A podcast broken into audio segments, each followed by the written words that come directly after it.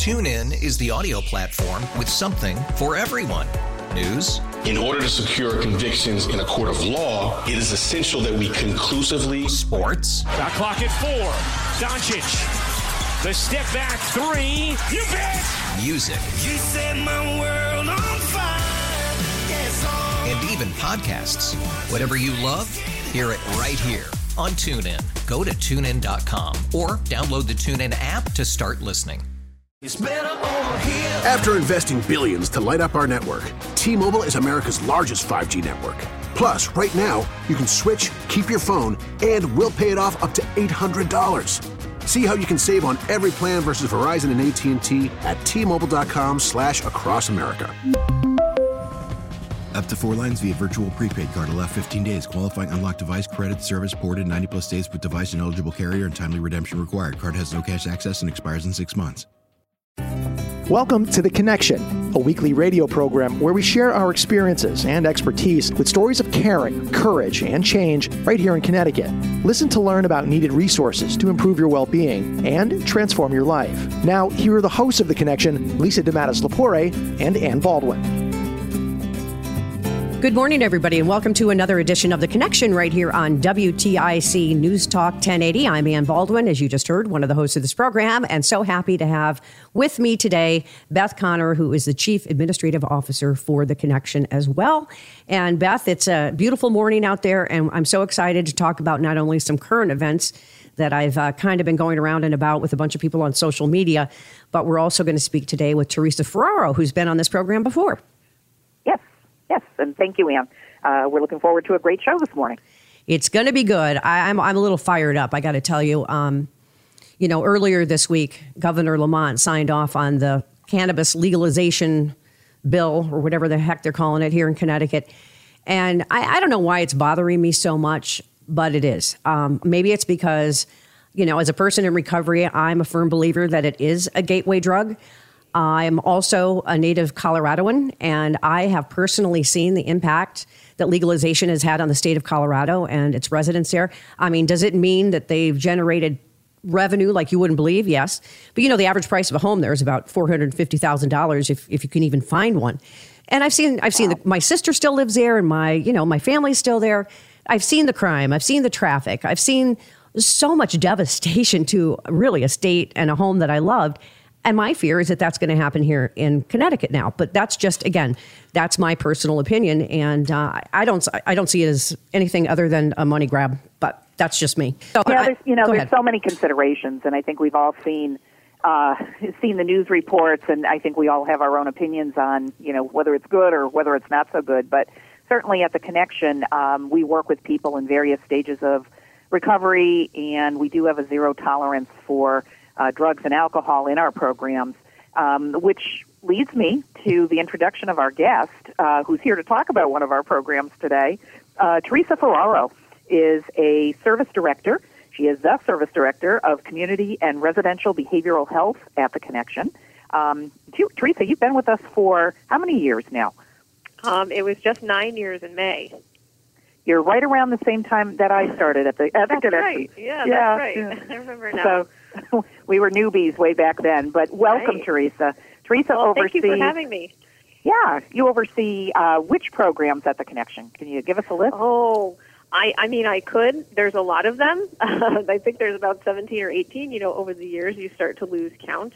Um, but they're all wonderful and, and, they're all very meaningful to me. So I oversee our, our, statewide behavioral health services that include various levels of care. It includes our residential levels of care, our community-based case management level of care, our permanent supportive housing for um, homeless individuals. It also includes um, the Eddy Shelter in, in Middletown, Connecticut. And that's really what we're going to talk about today, Teresa. It's so good to have you back on the show again. But let's go back to kind of the introduction because I'm curious to know, as someone who's been in the industry of behavioral health and addiction as long as you have. Um, what do you, I know you obviously haven't seen the impact of legalization yet, um, but kind of what is your take on legalization? I know there have been a lot of groups out there against it, but it's here to stay because, you know, his big reason is why our neighbors are doing it. Why shouldn't we? So I'm just curious to think if, right. if to know if you think it's going to have an impact down the road on your shelters. Well, I imagine it will. I think, you know, with any substance, that can lead to abuse. Uh, if it's readily accessible, it's likely going to be used. Um, and now that marijuana is um, legalized, I, I can expect that we will see an increase in use. But as, as Beth mentioned, um, the connection is a substance-free environment, so um, with regard to alcohol, that's that's also prohibited at our program. So it doesn't mean that we don't see issues with it, but there are rules that we need to enforce, and there are expectations for um, the individuals who are in our care to um, be prohibited from those substances while they're in our programs. And so I just imagine that as as this bill is signed and, and it becomes more readily available, that we'll certainly have to address it with the people that we serve. One step at a time. So Teresa, right. talk a little bit for our listeners uh, who don't know about the Eddy Shelter, um, our sure. our one shelter in the in uh, in the state. Yeah, so the Eddy Shelter is in Middletown. It is an emergency homeless shelter that provides placement um, for homeless men and women. Um, we also do have some beds uh, specifically avail- available for the young adult population, those between the ages of 18 and 23. Um, and we provide emergency shelter to those who are experiencing homelessness. They can gain access to the shelter by calling 211, and then they're prioritized um, based on their vulnerability, which really uh, involves their length of homelessness and where they're currently staying. And how many beds uh, do we have at the shelter currently? How many are uh, available? Well, so our census is is 40, and, and at any given time we have 30 to 40 of those beds filled. But with the COVID pandemic, we decreased our census to, to 75. So we're slowly going back up to our capacity. And the reason that that's um, taking some time for us is because we had to make sure that the environment was socially distant. So typically we have four people to a room, we have two bunk beds. But in order to comply with the CDC guidelines, we had to remove two beds and then spread out um, our residents in other rooms. So we had to decrease our census, census for a little bit. As things begin to open up and, and we get different guidance from the governor and the CDC, we'll begin to add those beds back. So let me ask you, um, Teresa, what happens to the folks when you have to downsize, if you will, a bit? Uh, good news right. that you're coming back to normal. But um, how long is it usually taking folks to access shelter? And I got a, one other footnote. I've actually been to the Eddy shelter and back pre COVID. And so I can see exactly what you're talking about. And I also saw, you know, you've actually got staff there on hand 24 7. So it's a supervised environment. Yes, it is supervised 24 hours a day, seven days a week. We never close um, you know, what the state of Connecticut, specifically the, the homeless provider population, was faced with is, is what do we do with these shelters? Because typically shelters in Connecticut are just big open rooms with many, many cots. So, as you may know, and our listeners may or may not know, there was a, a large movement to decompress all the shelters in the state of Connecticut and decompress the individuals to hotels where there was more space. The Eddy Shelter did not have to do that, thankfully, because of the space that we have on our campus. So we've remained open, and we've remained open to admissions throughout the entire process of COVID. Um, so we've been able to move people on. Certainly, people have stayed longer, and that's something that the Department of Housing has worked with us on, and they understand that we've had folks with longer lengths of stay because the the the housing, the movement in, in the housing placement really slowed down. Um, but it, we remained open to admissions, as I mentioned, unless we had a positive case in the shelter at that time, a positive COVID case, and then we would shut down for a period of isolation and then reopen up. And it's been a challenging year, Teresa, hasn't it, with, with COVID? I know uh, our, one of our biggest concerns was the shelter because of the nature of our guests coming in and out of the location. Talk a little bit about sort of what protocols were in place and, and how we were able to keep folks safe and relatively um, COVID free uh, during the pandemic. Sure. So certainly, you know, in March of 2020, um, we found our, ourselves in a situation where we all immediately became first responders and frontline workers without any preparation or training. And as Beth mentioned, we had to work immediately to create plans to support the health and safety of our staff and guests alike. Um, so we worked very closely with our executive leadership team to contribute to these plans and to these policies of how we would be able to maintain six feet of social distancing among all people, um, immediately wear masks, working with the, the city of Middletown um, to make sure we had enough masks for the entire population, face shields, any kind of protective suits, um, and then really be able to focus on the sanitation of all of the common touch points, which is pretty much everything in a shelter, and then providing our guests with the, the, the cleaning products so they could then maintain the interior of their rooms and, and, and the bathrooms that they share. Um, it certainly has provided an extra layer of stress um, and expectation on our our staff, and certainly then, as I mentioned, you know, we had throughout the last year and a half um, several individuals who tested positive for COVID, and so then we had to create isolation rooms and quarantine rooms, and we had to create policies that if, if individuals needed to receive medications, how are we going to deliver those medications to them? So again, being very meticulous and, and very specific of, of what process should do our is our staff following to make sure that everyone's health and safety um, is of the utmost importance. And so it's certainly been um, a, a year that has changed on a daily basis. Um, mm-hmm. But I, I, you know, I give all the credit to our shelter staff um, who have remained consistent and have remained positive through such an, you know, just a really unbelievable year. None that any of us could have predicted, and none that any of us had any experience with handling. But you know, we are so grateful for for the staff at the shelter. They're amazing, um, and they've maintained, as I said, they've maintained operations throughout um, this whole process. Right. Wow, amazing job. And again, hats off to the staff at the Eddy Center and, and really all your staff. I think you, you can speak to this too, Beth. It's been challenging for a lot of organizations. Um, some of many have had to transition to telehealth um, and really kind of recreate themselves and figure things out. But I know, yeah. um, but it's worked. And I believe that the good news is that telehealth may be here to stay. Let's hope. Um, they've extended it and so that more people actually have access because there's so many barriers that aren't in between that, right? Like transportation. Uh, there have been, you know, grants, federal grants, local grants for people for technology to access telehealth. So um, it really, parts of this have really been a blessing, I guess. The blessing and the problem, as my mom always said. Again, if you're just tuning in, we're speaking with Teresa Ferraro, and she is the um, executive director. She runs the Behavioral Health Services Division at the connection and we're talking about the shelter program. Teresa i'm curious to know so if you could kind of walk us through the process from the beginning to access the eddy center or any of your services starting with 211 then to the shelter then what happens to these individuals after that or what's the plan? So once someone accesses 211 and they're able to be put on our by name list to be identified for emergency placement. Once they're at the shelter, what's going to happen is that they're going to work with a case manager and a housing case manager to identify what their needs are in terms of what level of support do they require to be able to return to an independent housing situation. Um, from there, we're going to work with the local coordinated access network on permanent placement.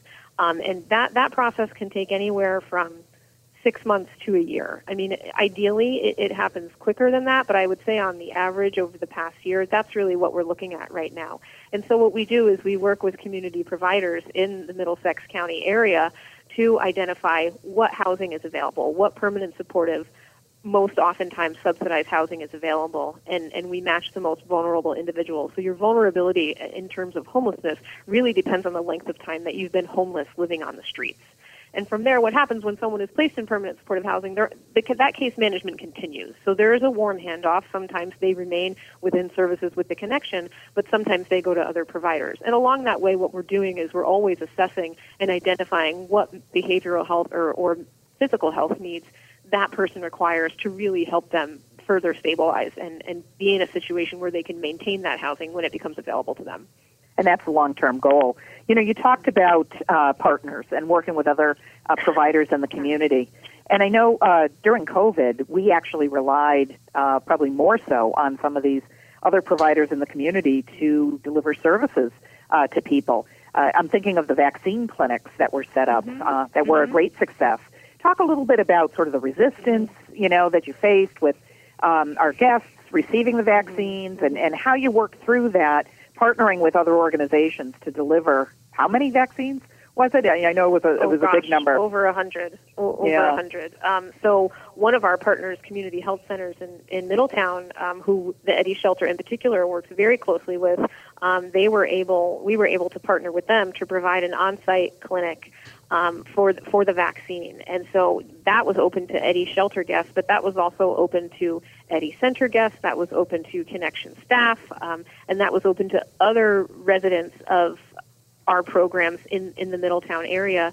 And I believe that we were able to give over 102 vaccines. I think that was the number. And so we had to give those in two parts because it was the Moderna, right? And so we gave the, the Moderna, and, and then three weeks later, folks had to come back for their second dose. So that's no easy feat. Um, especially with the community that included people who were homeless living on the streets. So for those folks to be able to come back to keep track of that. That was a really significant effort on our part, on the on the community health center part.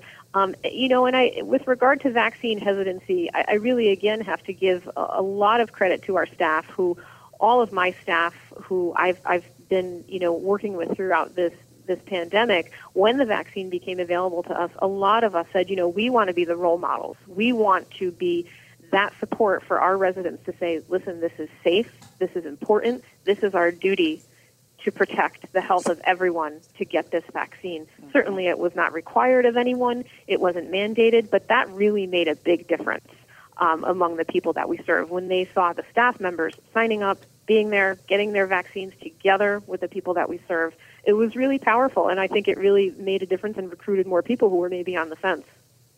Absolutely, and you know, you hear about essential employees and how necessary and how important their roles were during the pandemic. Our staff are, you know, rock stars, uh, truly, mm-hmm. um, yeah. to be able to keep services going, not miss a beat, uh, provide the needed care and services that uh, we always have pre-pandemic, mm-hmm. and we found a way to make it work.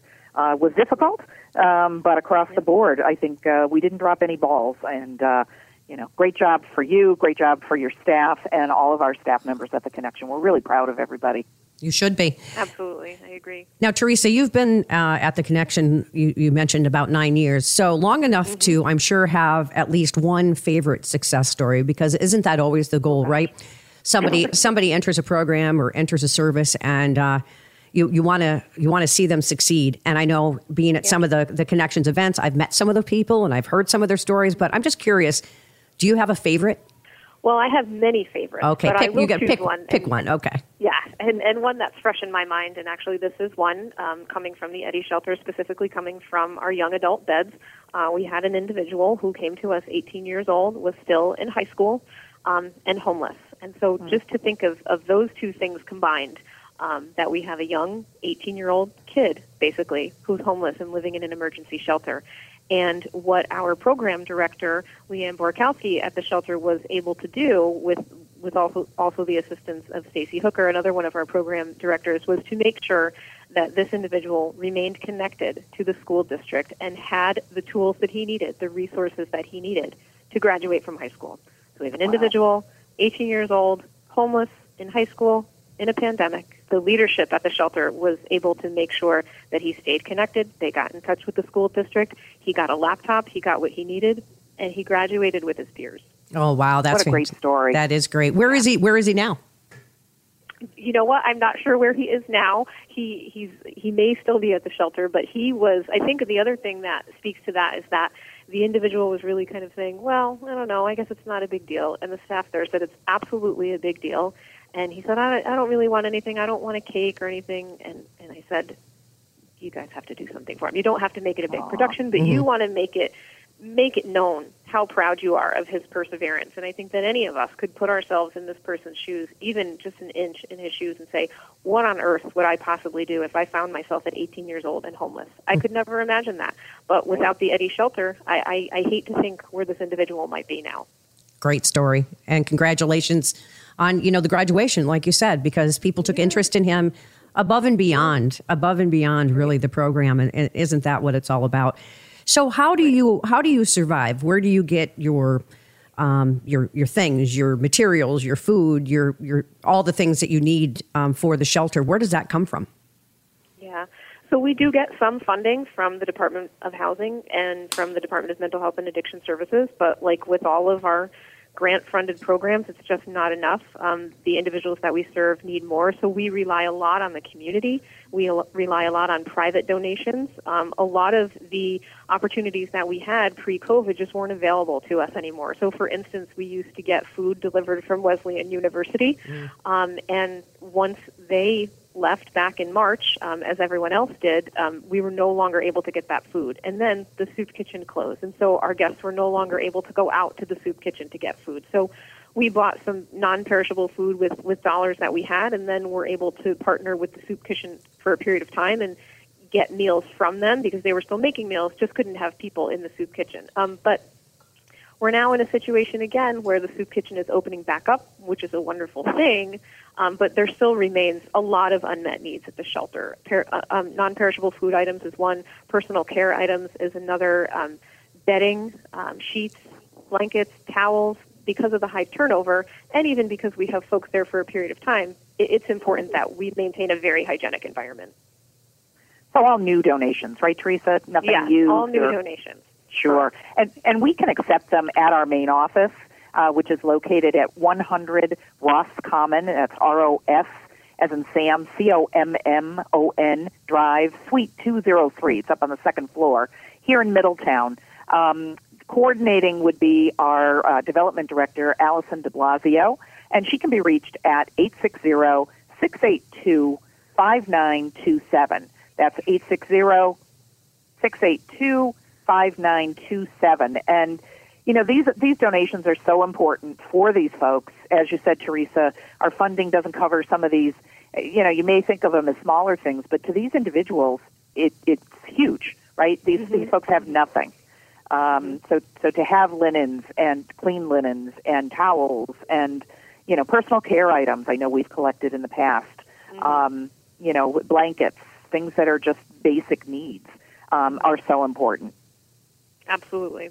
Is there any type of drive that you think would be uh, important now? I know we've done things like, you know, sock drives, we've done blanket drives. You mentioned the uh, non-perishable food items. What do you think are the, some of the biggest needs right now at the shelter?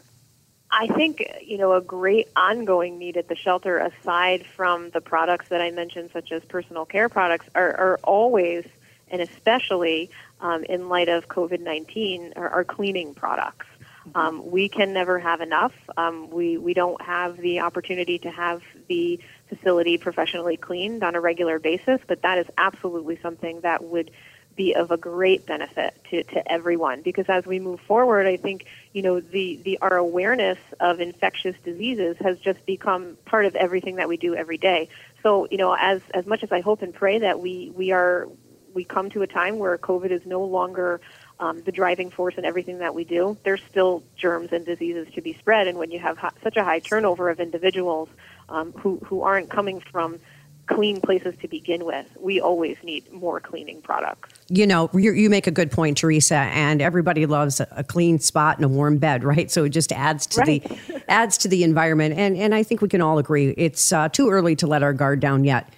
So we have to keep, you know, stay on top of things. And so again, you know, they're really looking for new items. If you have something that's that's new that you want to drop off, and by personal care items, I'm assuming you mean things like shaving cream and shampoo and deodorant. Think about what you use to get in the shower and to get out of the shower, right? Those types of things, correct?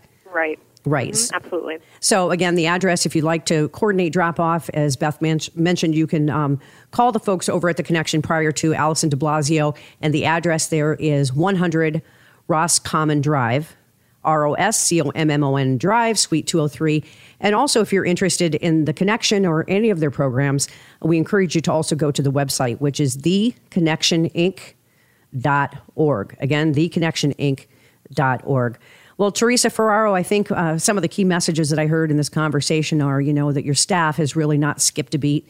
If anything, they've just been, you know, tried and true to their mission of helping folks, especially in this situation, homeless folks. So, so that's fantastic, and we're hoping that maybe some of our listeners will help you out with some of your wish lists. That would be great too. So this has been a great conversation, and um, you know, I know that you guys are making a difference, and that's really what matters. It benefits all of us when when things like this happen. And for sharing the story of the 18 year old who showed up homeless and ended up graduating from high school thanks to you know the inspiration and the support of the staff around him. I love stuff like that. Me too. Thanks so much for having me. Thank you, Teresa. And Beth, thanks for being with me today and keeping me company. You're welcome. You're welcome. Love to. Yes, it, it was a lot of uh, a lot of great conversation. Again, Teresa Ferraro, thank you so much for being our guest today, and as usual, thank you for tuning in to this edition of the Connection right here on WTIC News Talk 1080.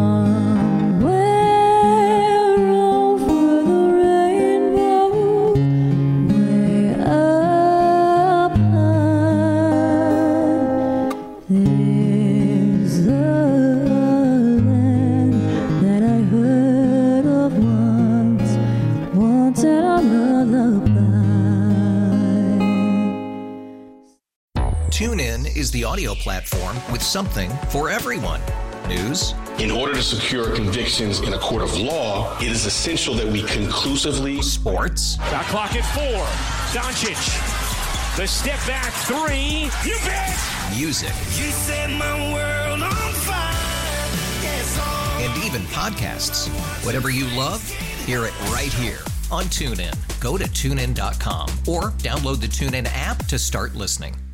We really need new phones. T-Mobile will cover the cost of four amazing new iPhone 15s, and each line is only $25 a month. New iPhone 15s? It's better over here. Only at T-Mobile get four iPhone 15s on us and four lines for 25 bucks per line per month with eligible trade-in when you switch.